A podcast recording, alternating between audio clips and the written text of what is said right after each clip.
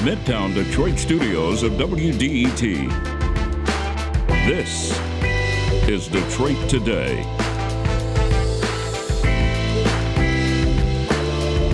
Today, we're going to talk about criminal justice and mental illness. For a really long time, police have struggled to respond appropriately to situations that involve people who suffer from mental illness or other social challenges. Now, a state senator and a member of the Michigan Supreme Court are both pushing to have authorities take a more enlightened approach. We're going to hear from both of them about what they think should happen. That's next on Detroit Today, but first, the news from NPR.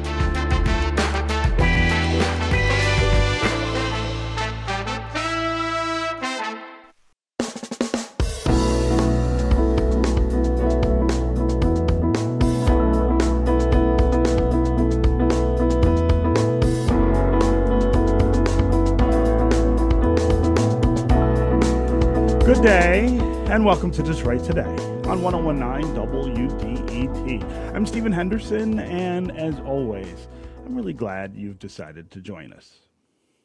Conversations about whether law enforcement and our criminal justice system need fundamental change are not new, but they have absolutely picked up steam since the murder of George Floyd at the hands of a Minneapolis police officer last year. Suddenly, calls to rethink how we react to disturbances in our community are blaring in the mainstream debate about racial reckoning and other things in our society. One of the central questions in that debate is about mental health. How should we respond to someone who is having a mental health crisis?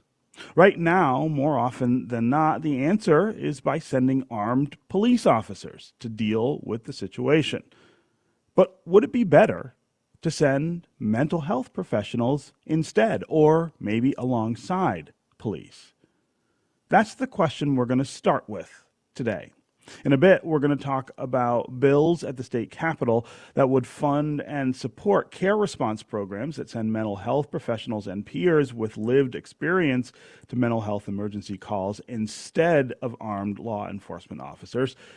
But first, we want to start with someone who has dealt with these issues on a daily basis for many years. Cynthia Harrison is the mother of Anthony Harrison, who lives with mental illness. Anthony has been jailed many, many times. And Cynthia tells Detroit Today senior producer Jake Neher that her son's life would be very different if the response to his mental illness was more about care and less about law enforcement. When my son was a teenager, he had an emotional outburst one evening near our home in our neighborhood. And that prompted a neighbor to call 911 to alert them of a disturbance when he kicked over a garbage can. A police officer was sent, and um, despite the fact that Anthony was experiencing a behavioral health crisis, he was arrested and charged with misdemeanor disturbing the peace and disorderly conduct. And that was the on ramp for him into the criminal justice system. And it has severely impacted his life. Once you on ramp into the criminal legal system, it's really difficult to get out of the criminal legal system. Although that incident was 12 years ago, he's got, you know, a record. And it is my belief and the belief of others that if behavioral health responders had been available to Anthony when he was in crisis, his life would have been very different. And it sounds like it's been a, a constant in, in his life. How I mean, how many times has he uh, been jailed uh, through this? Well, I can give you that number. He's actually 23 times. He's been jailed 23 times. There was one incident actually where he had been seeing a therapist. The therapist had gone out on leave. They suggested that he um, he had really been struggling. Um, they advised that he check himself in to the local hospital, the ER, psychiatric ER. He did this reluctantly, but he said he would go. I took him there, and there happened to be two officers with someone else. They recognized my son, he actually had a warrant for his arrest that he was unaware of, and they ended up arresting him and taking him to jail, right out of the psychiatric ER department.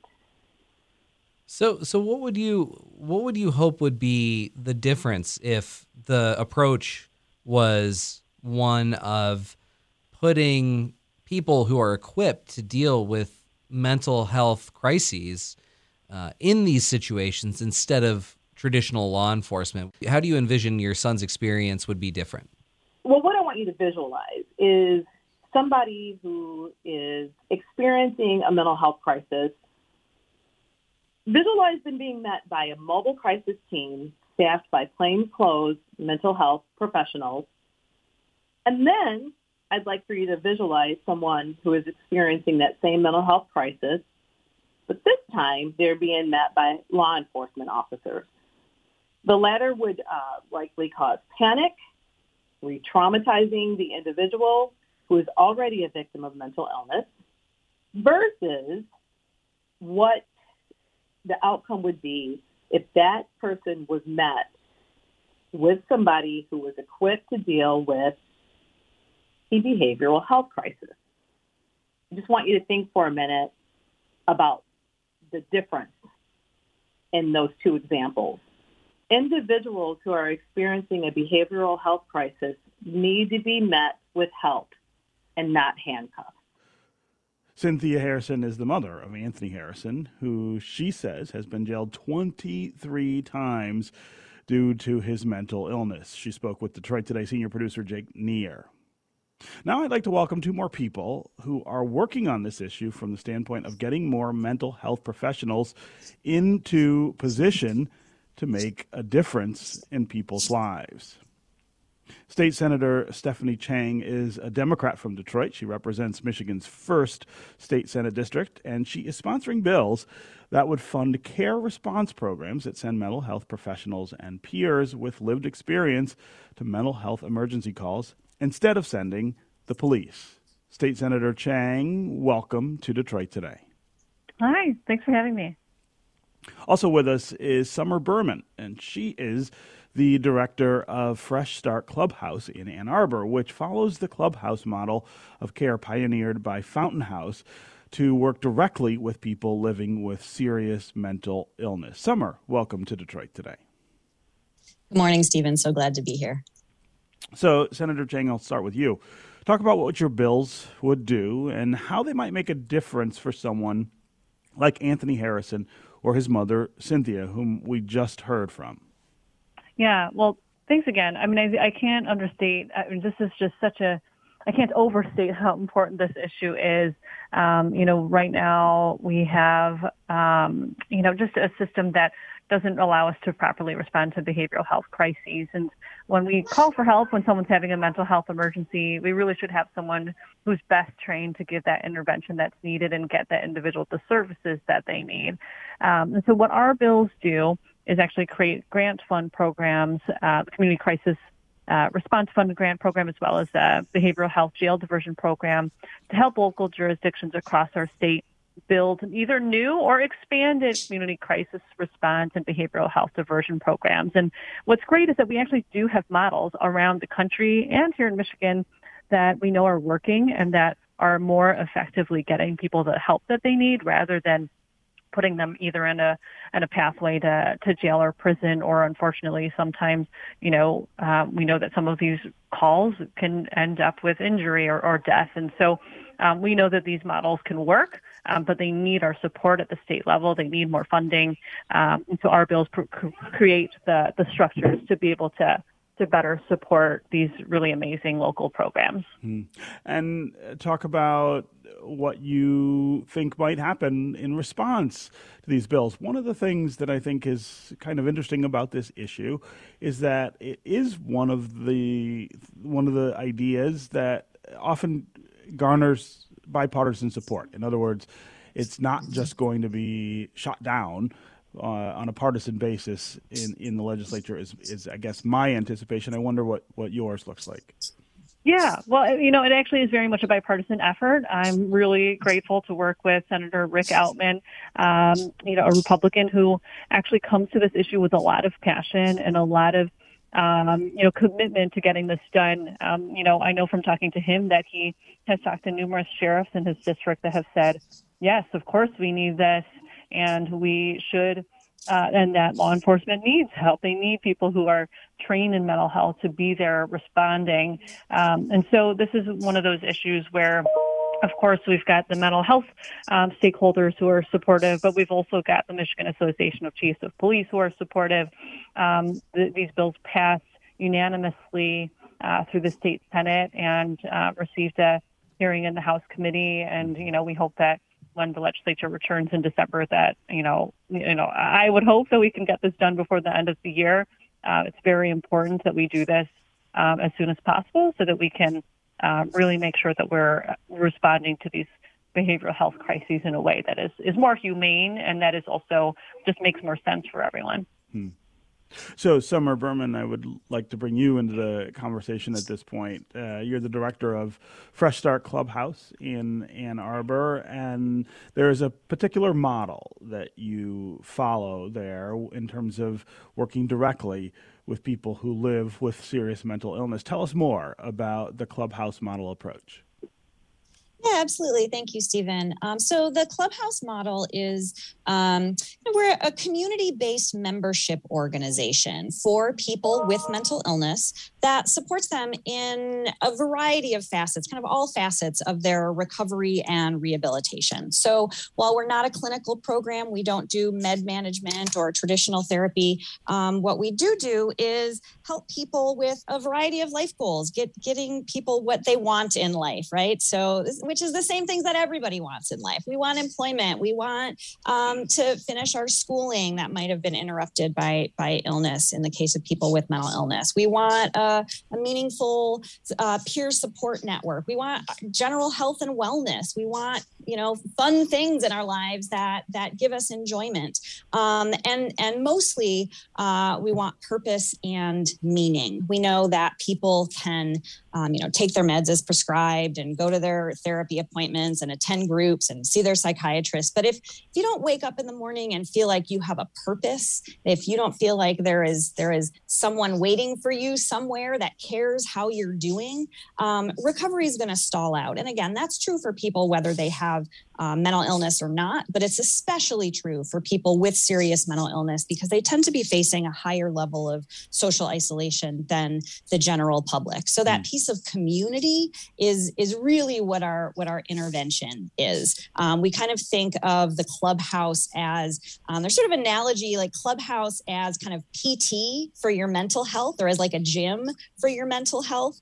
Um, so if you think about if you have a you know a serious um, physical uh, injury or you have to have surgery that you might afterwards instead of you know you get fixed up and then you need to to do some pt to kind of build mm. that muscle strength back um, and clubhouse kind of does that for people with serious mental illness it helps them um, kind of get back into a regular life um, and allows them to be productive citizens of the community. Hmm. So I, I also would love to hear you try to put the work that you're doing at Clubhouse in a criminal justice context? In other words, how does that relate to the ways in which we ought to be thinking about how to respond to people who have mental illness challenges eh, when they are in crisis and when there's an emergency call, for instance, to the police about mm-hmm. somebody's somebody's behavior because of a crisis. Yeah. So you heard Cynthia um, talk about uh, her son's experience being an on ramp in the into the criminal legal system, mm-hmm. um, and and when someone is on ramped into the cr- criminal legal system, that that that almost in in many cases actually prevents them as again you heard in her story from getting the actual mental health treatment that they need. Um, and i think you know one thing that that gets that gets lost in this discussion sometimes is that mental illness is not a crime. It, it's a health condition. Mm-hmm. um, however when someone is treated like a criminal they are more likely to begin to act like one. Um, and when they they additionally when they enter the criminal justice system, then opportunities immediately begin to to deteriorate and become limited. Right. So in addition to spending time in jail or having fines or having probation, um, those things then have an impact, as we know, again in society, on someone's ability to find housing or employment. Once you have a criminal record, that makes all those things more challenging, and that's on top of already having a mental illness that makes those things more difficult to begin with. So it just adds uh, way more complication, again, uh, needlessly, because mental illness is not a crime. Mm-hmm. Okay, we're going to take a quick break. And we come back, we are going to continue this conversation with State Senator Stephanie Chang and with Summer Berman of uh, the Fresh Start Clubhouse in Ann Arbor. We also want to hear from you, uh, our listeners, about what you think about the idea of changing the way we respond to people who are in mental health crises. Do you support the idea of replacing armed police officers with maybe plainclothes mental health professionals when people are in mental health crises? What are some better ways to handle those situations? We especially want to hear from you if you're someone who has their own struggles with mental health, or if you're a mental health professional, or if you're a law enforcement professional. Tell us how these things look from your standpoint, how they look in the practical everyday of your life. Also, give us a call if you're someone who is related to or lives with someone who has these kind of challenges and the challenge of trying to care for those persons when uh, when they're in crisis and perhaps when the authorities get involved. 313-577-1019 is the number on the phones. That's 313-577-1019. You can also go to the WDET Facebook page or Twitter and put comments there. We'll be right back with more Detroit Today.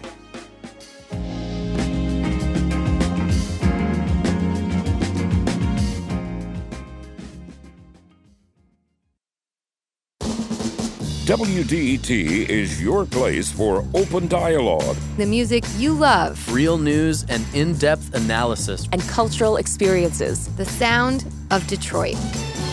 1019 WDET is your public radio station.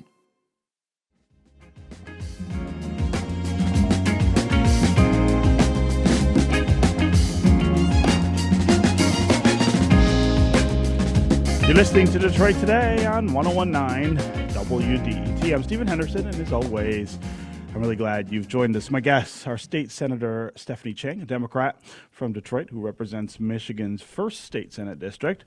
Also with us is Summer Berman, who is the director of Fresh Start Clubhouse in Ann Arbor, which takes a really community based approach to helping people who have serious mental illness uh, work through their crises and, and manage their lives. Uh, we're talking about what happens when people face mental health challenges or mental health crises and someone dials 911 to respond. The police come and try their best to respond to the crisis, but increasingly, I think we are wondering whether the police are the right agency or the right people to be doing that. Should we be sending mental health professionals to respond to mental health crises? Would we see better outcomes for the people who are experiencing uh, those crises? Would we see less incarceration for mental illness?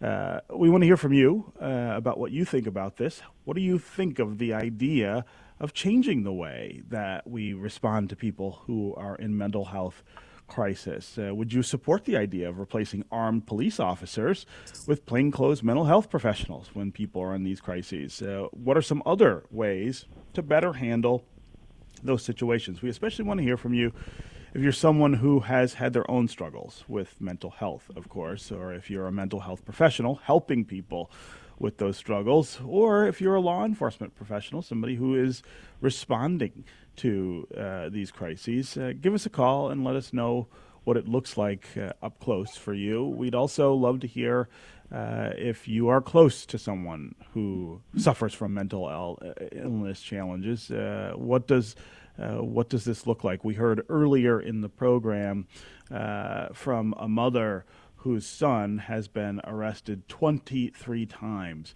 uh, in response to crises caused by his mental illness challenges. I know that is not uh, an aberration, that story. Uh, call and tell us about uh, the people in your life who struggle with this issue and how it has been handled. Again, 313 577 1019 is the number on the phones. That's 313 577 1019. You can go to Facebook or to Twitter and put comments there as well, and we'll work you into the conversation. All right, we already got a lot of folks want to participate in this conversation. I'm going to start with some social media comments. Zach on Twitter writes It's a lot easier to respond to mental health crises with violence when a society is blind to the humanity of the people experiencing them. Dehumanization leads others to presume that a person is violent and therefore can only be, quote, stopped violently.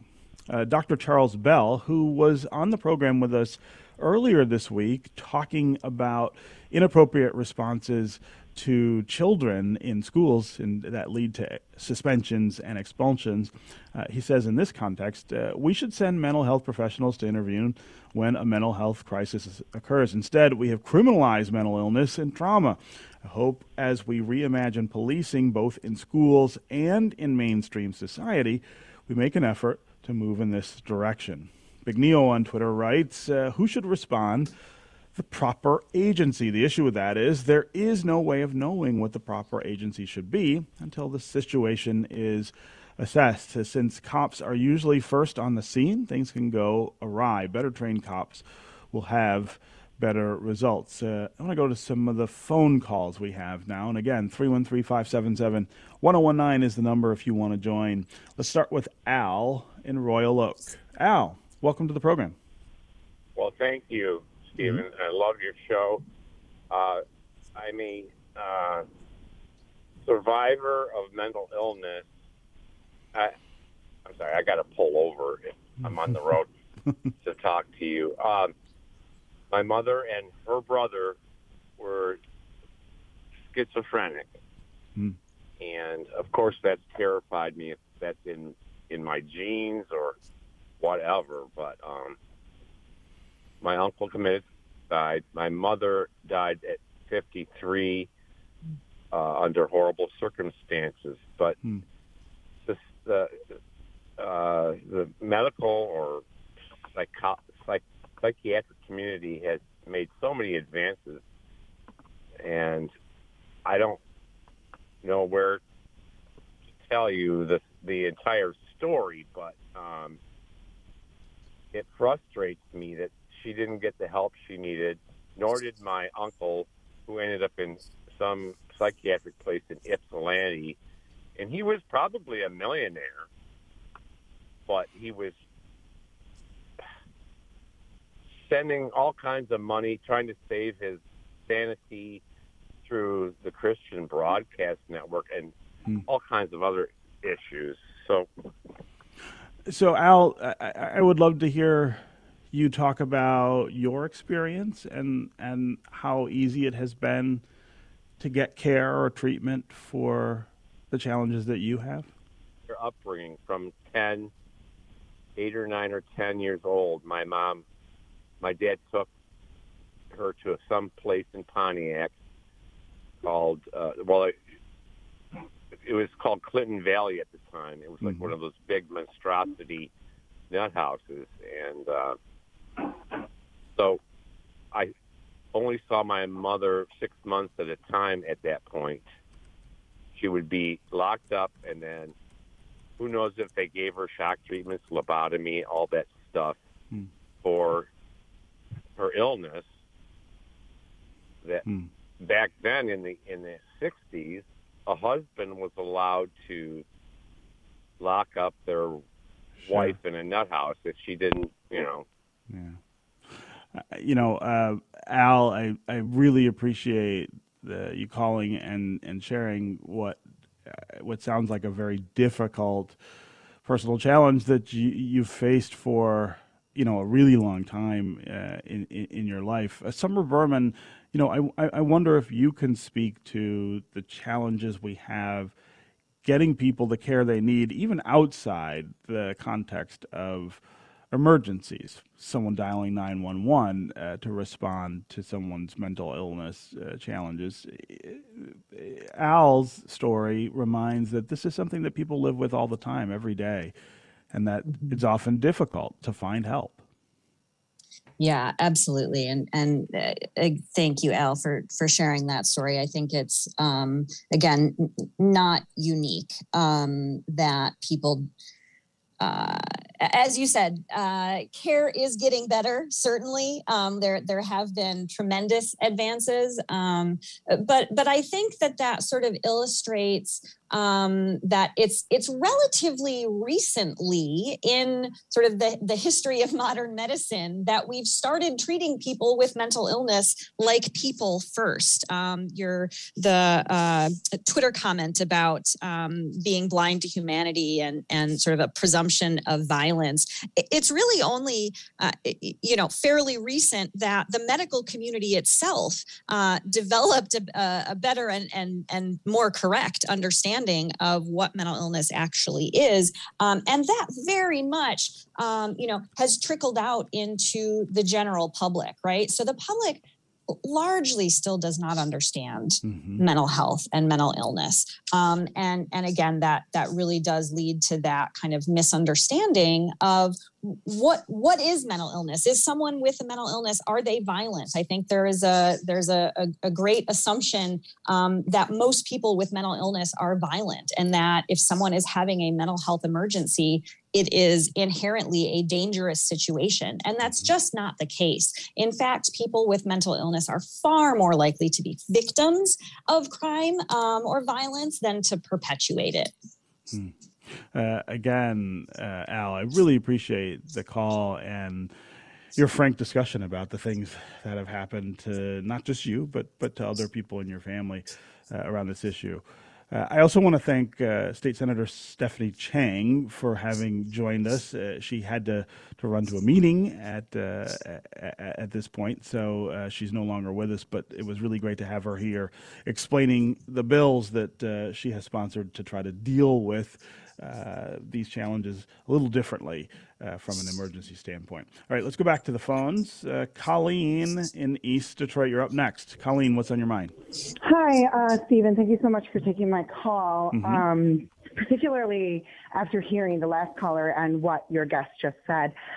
I happen to be a person that had a late in life ADHD diagnosis late in life PTSD diagnosis and a late in life ODD, which is oppositional defiance disorder diagnosis. Mm-hmm. Okay.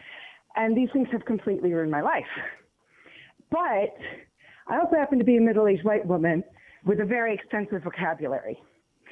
For me, getting help or trying to get help in the last six years has been absolutely nothing but roadblocks. Hmm. I've had a literal doctor look me in the face and say, You can't have ADHD. You outgrew it at 18.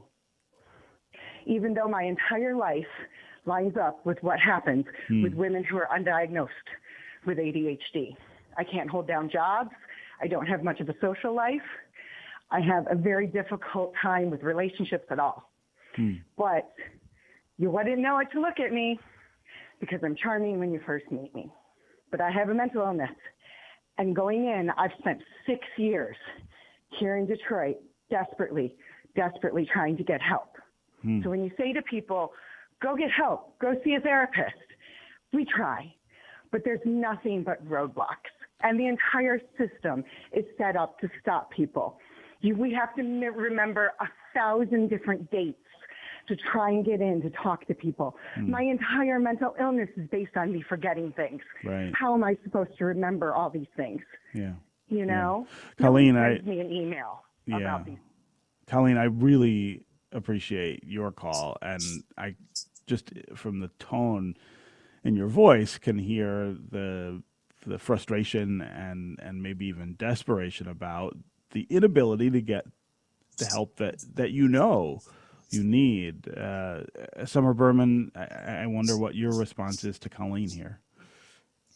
Yeah, I again, I think unfortunately, Colleen's experience is is not unique. That we um, as a society, do not invest in mental health the way that we should.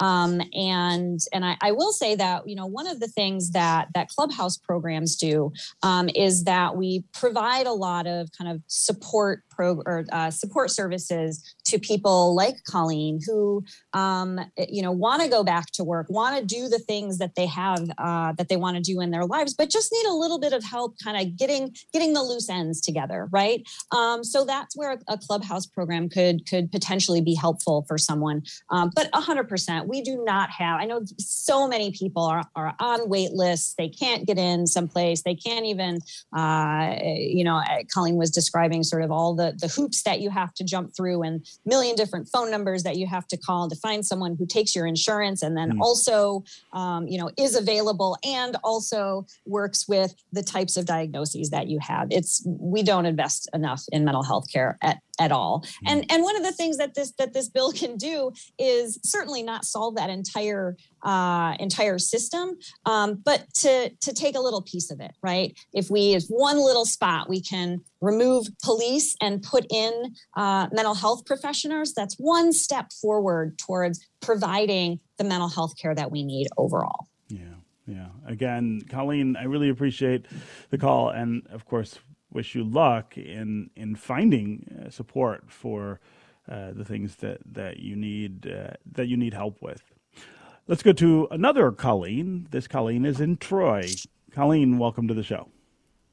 Thank you, Stephen. Uh, mm-hmm. Yes, another Colleen, so I hope I'm not confused. At any rate, um, I am a 26 year veteran of the Troy Police Department. I'm also a licensed mental health professional, so I hmm. feel like I can give a good Great. perspective here. Sure. Um, firstly, I think a combination approach would be great, whether it's uh, law enforcement officers who have been cross trained in mental health response and or um, MHP accompanying police officers to these kinds of runs.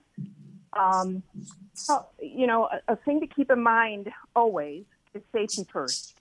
And oftentimes, mental health professionals are not trained in uh, police procedure, and what may seem like an overreaction is, in fact, an appropriate reaction to a potentially dangerous situation. Hmm. Um, I can tell you that each time, almost each time I've been injured on the job, it has involved mentally um, unstable individual who unfortunately was reacting in a violent way.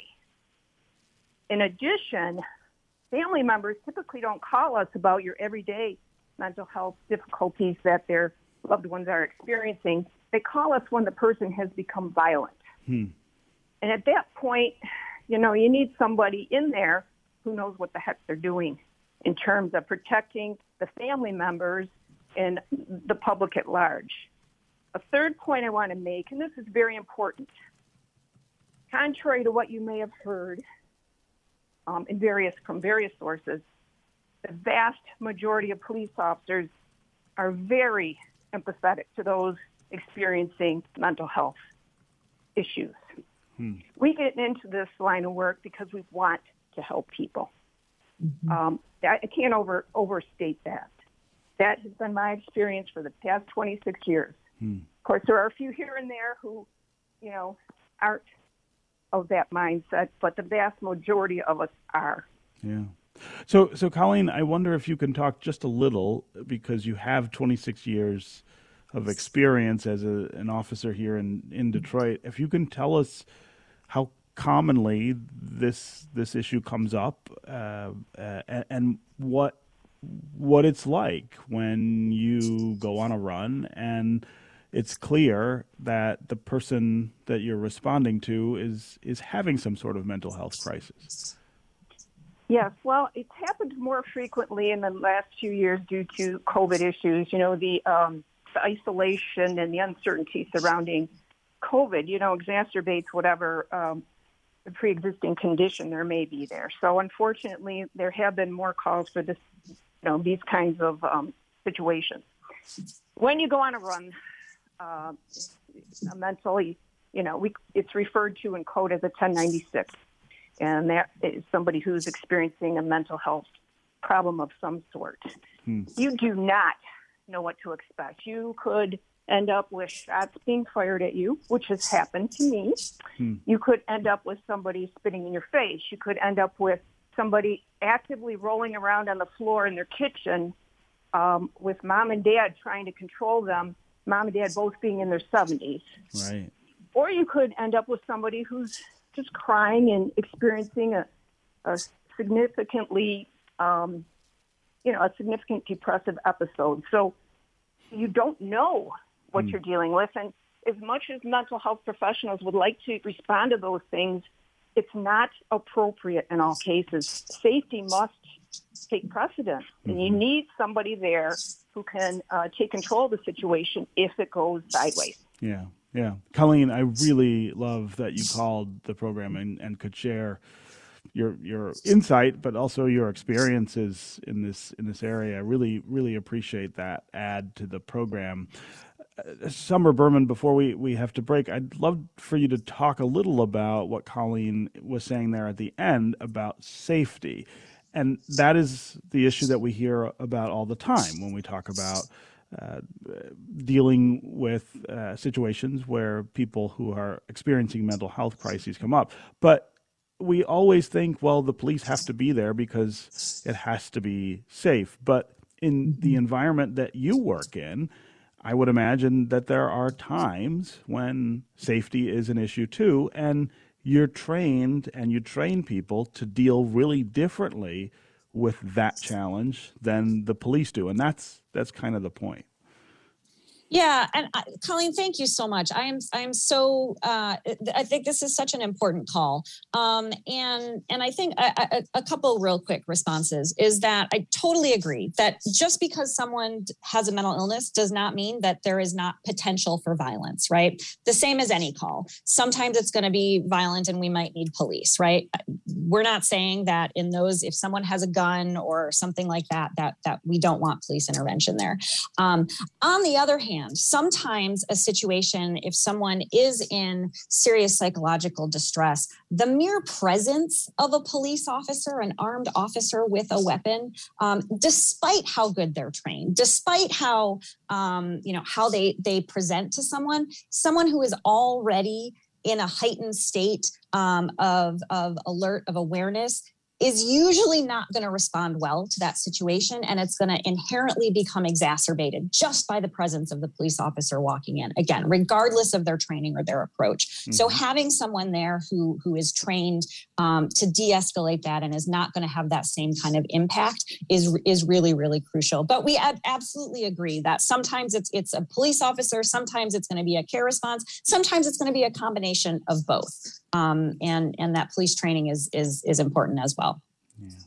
Okay, Summer Berman of the uh, Fresh Start Clubhouse in Ann Arbor. It was really great to have you here for this conversation as well. Thanks so much for joining us.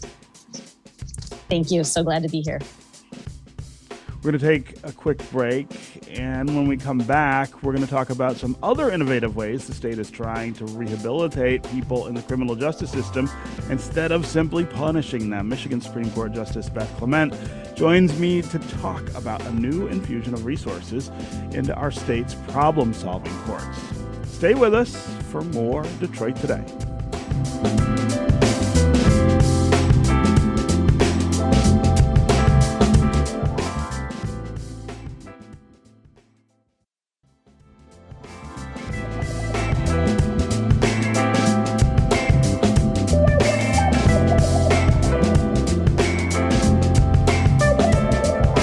Detroit Today on 1019 WDET. I'm Stephen Henderson, and as always, thanks for tuning in.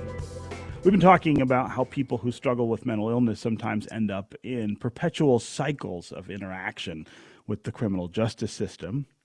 We've been talking about the front end of that problem, how police are often ill equipped to deal with those situations. But now I'd like to talk about another side of the criminal justice system and its role in this the courts. Here in Michigan, people with mental illness sometimes get the opportunity to participate in specialized courts meant to keep them out of jail or prison. problem solving courts also include drug and sobriety courts as well as veterans treatment courts. And all of those programs are getting a boost here in Michigan. The state recently announced nearly $17 million in grants for problem solving courts. Here to talk about it is Michigan Supreme Court Justice Beth Clement, who serves as the court's specialty court liaison. Justice Clement, welcome to Detroit today. Thank you, Stephen. Good morning. Thanks for having me. Yeah, great to have you here. So, for listeners who aren't familiar with the concept of problem solving courts, just spend a little time talking about what they are and how they work. Yeah, absolutely.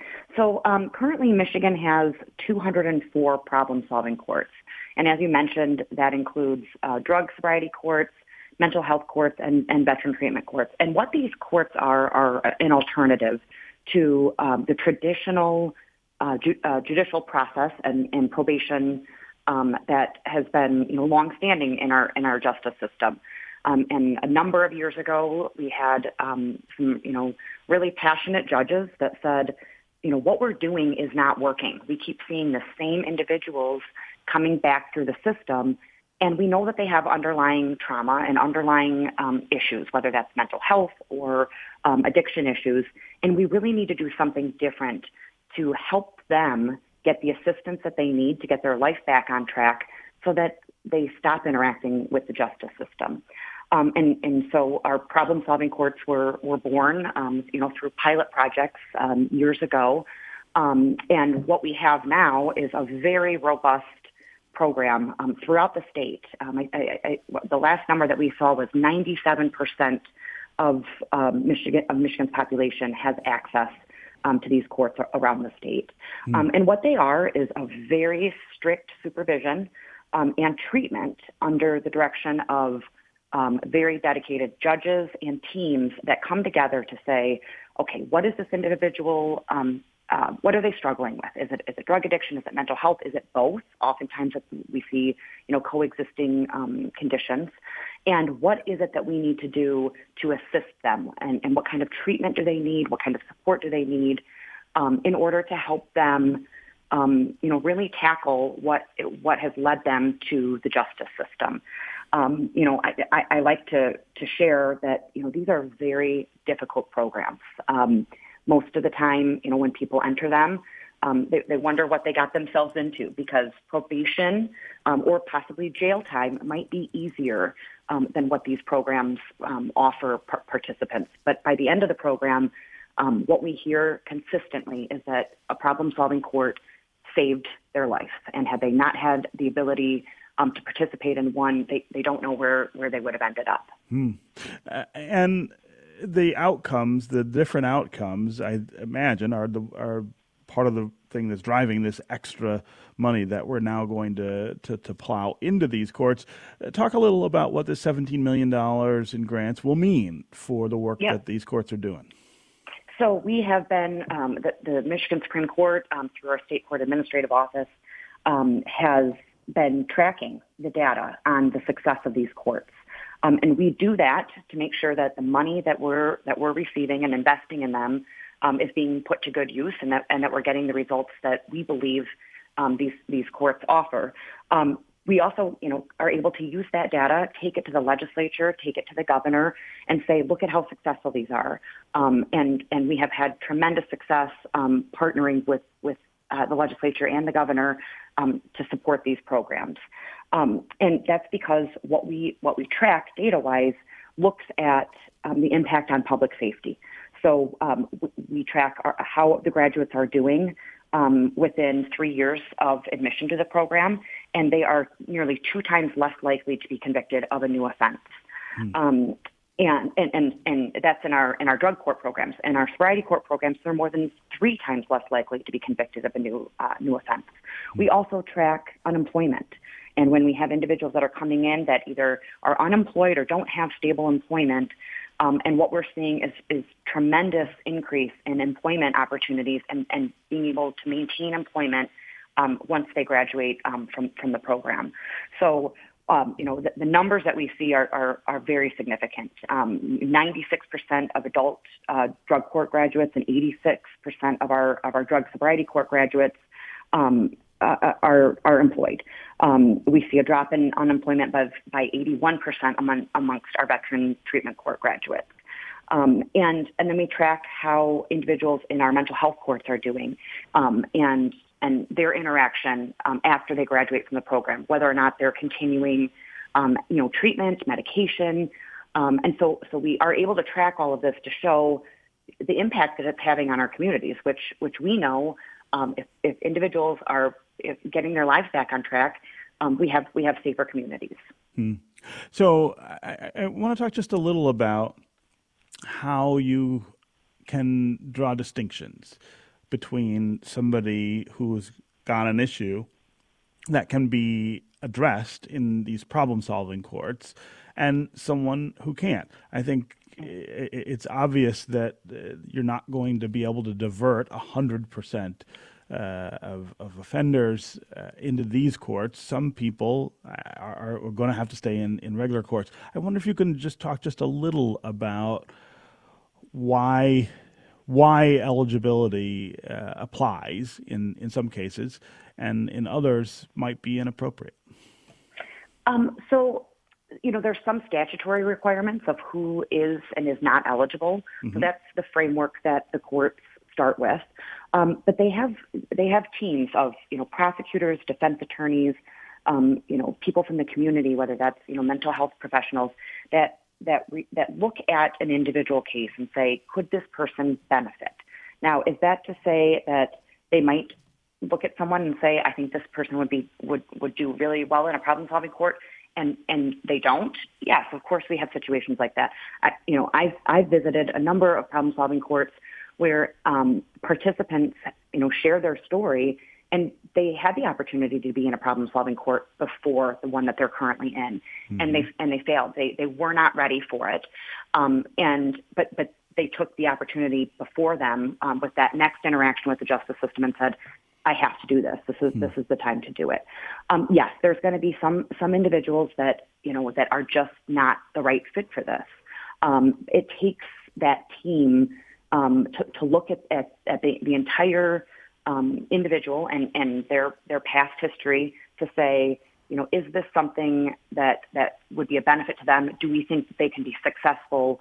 Um, and is this something that you know that they at least um, have an interest in doing. And, mm-hmm. and I say that because not every individual is saying, yeah, I want to do the harder program instead of doing traditional probation. Sure. Generally, individuals that are, are coming through the justice system, they're at a very, very difficult time in their life. And especially if, you know, they've had, um, you know, uh, any type of fallout with their family or friends, disconnect there, you know, this is, this is presenting them an opportunity to have an entire support system around them, the other participants in the program and the entire team that's there to help lift them up and get them the assistance that they need. I'm talking with Supreme Court Justice Beth Clement. Uh, she is the court's problem solving court liaison. We're talking about problem solving courts, uh, places where people who have uh, social challenges can uh, be treated rather than just punished by the criminal justice system. Uh, a new $17 million grant is really going to uh, expand the opportunity for people to participate in these courts here in Michigan. Uh, if you want to join the conversation, give us a call. Let us know what you think about the court system focusing on rehabilitating offenders rather than punishing them. Uh, do you think that is the way we ought to be going? Uh, do you think that's something we ought to be expanding as we think harder about the purpose and the outcomes of the criminal justice system in our country. As always, the number on the phones is 313 577 1019. That's 313 577 1019. You can also go to Facebook and Twitter, put comments there, and uh, we'll work you into the conversation. Uh, Justice Clement, I want to I want to put that same question to you about the broader context of, of this discussion. Should the default in our criminal justice system be more rehabilitative as opposed to just punishment and confinement? Uh, should we be defaulting to the idea that this is the right way to deal with, with crime and with people who commit crimes for you know reasons that uh, that they aren't entirely responsible for? you know, I think that's that's what we see um, the, the, the trend heading towards. Uh, we um, have started at the, the Michigan Supreme Court at the Judicial Council, bringing together judges from around the state, talking about what the judiciary should look like um, going forward. You know, the pandemic helped us, um, you know, pull that together and really um, give us an opportunity to focus on what we learned during the pandemic and how we want to move forward. And and you know, without you know, without exception, that's what I hear from our trial court judges around the state. That that is, you know, you don't have to have an actual, you know, formal problem-solving court program in your court to to model what what our problem solving courts stand for, and that is understanding you know the underlying trauma or issues that are bringing individuals into the criminal justice system or the justice system as a whole. Um, you know, we're, we're looking at, at this type of model with our family courts as well, and individuals that um, you know that are you know at risk of, of losing their children because they may have a mental health um, um, condition. They may have a drug or, or alcohol addiction. Um, and so we're, looking at taking this and, and, and applying it across the spectrum mm-hmm. when it mm-hmm. comes to, to the judiciary. Um, and, and the reason that we're doing that is because we have the data to show that, that our traditional models, you know, don't you know, are not leading us towards rehabilitation. Mm-hmm. Um, it's, you know, it's, it's, it's punishment and it works in, in some instances and it, in some cases it's the only option. Um, but we know that in, in, in, in more cases, we can actually assist people um, to work through those things and, and get, you know, get employment, get transportation, get stable housing. And that's really um, what we should all be working yeah. towards. Yeah. Okay. Justice Beth Clement, great to have you here for this conversation. Thanks so much for joining. Thank you. That's going to do it for us this week. Come back Monday when Congresswoman Debbie Dingell is going to join the program to talk about the infrastructure package and other news out of Washington, D.C.